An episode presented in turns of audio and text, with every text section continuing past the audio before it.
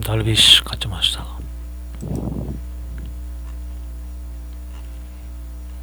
今日は紹介事例から見る新宅の登記実務9です。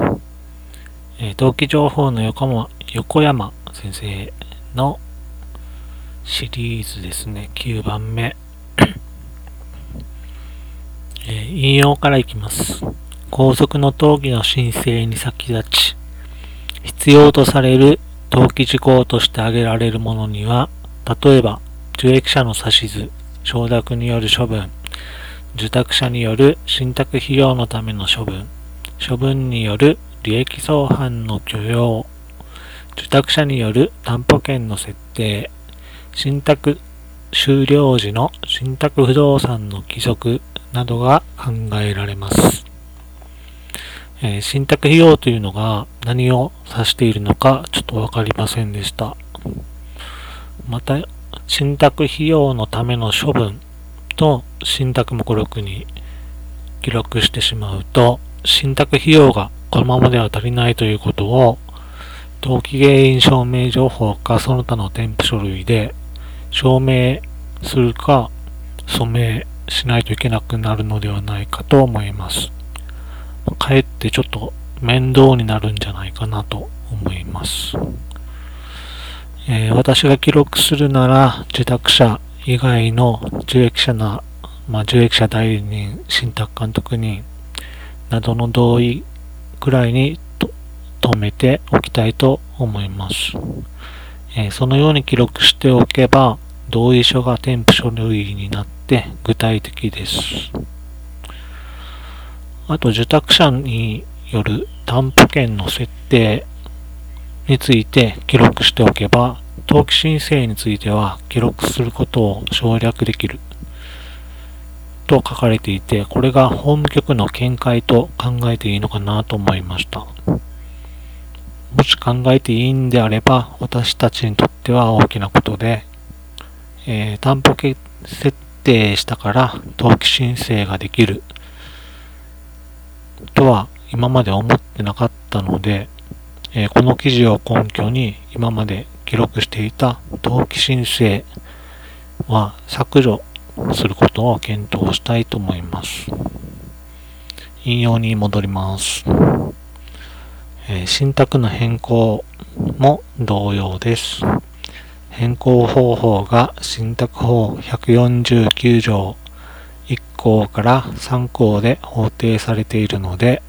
これらを登記する必要はないと考えますが、4項に信託行為に別段の定めがあるときは、その定めるところによるとあることから、特約を登記しない限り、当該特約に基づく信託の変更の登記は認められないことになります。えー文章自体には同意です。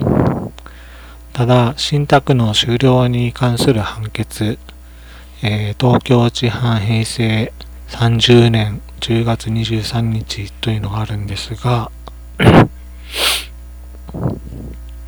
信託の終了に関する判決で、えー信託の変更についても同様の解釈がされるのではないかなと個人的には考えています。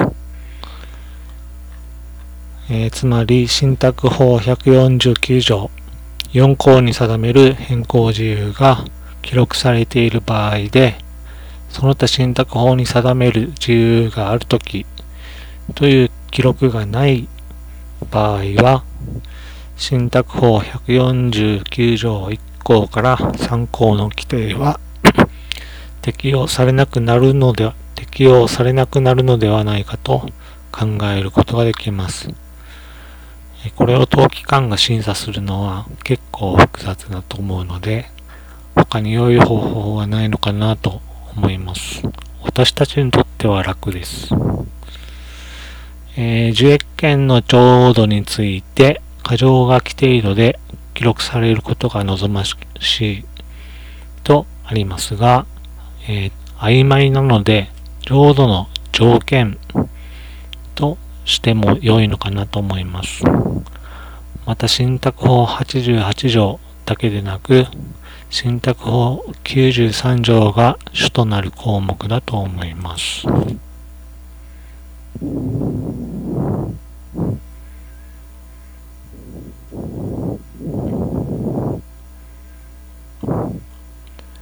引用に戻ります。えー、抵当権変更の登記につき、債務者の表示に受託者である旨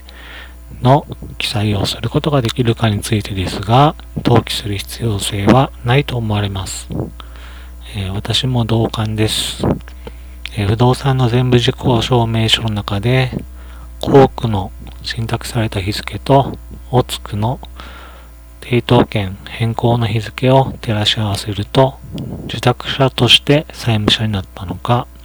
個人として債務者になったのかがわかると考えます。引用に戻ります。えー、信託の変更の登記の省略、登記原因証明情報上、1、信託受託者の追加、2、3社、新受託者と旧受託者と受益者による信託条項の変更契約。3、旧住宅者の辞任の順に法律事実が発生しているにもかかわらず、3と1を一つにまとめ、旧住宅者から新住宅者への所有権移転がされたかのような登記をすることは、登記原因証明情報との不一致を生じさせることになってしまいます。このような登記の申請は認められず、まず、1、受託者を1人から2人にする所有権一部移転登記。2、信託の変更の登記。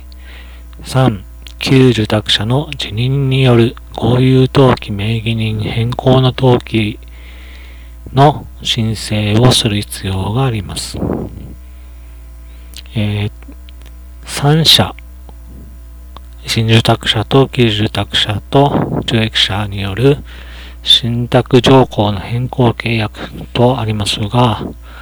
えー、法律効果は2社、2社間、旧住宅者と受益者間の契約として現れます。えー、新住宅者はまだ受託者になっていません。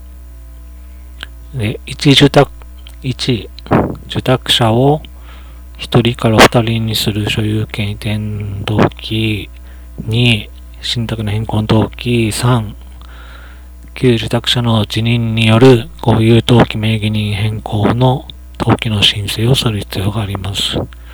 については、えー、1、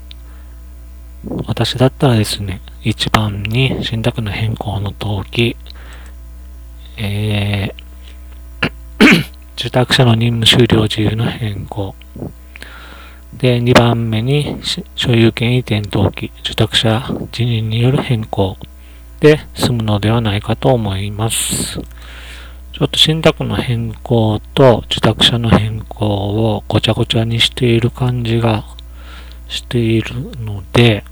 整理して考えた方が良いかなと思いました。以上です。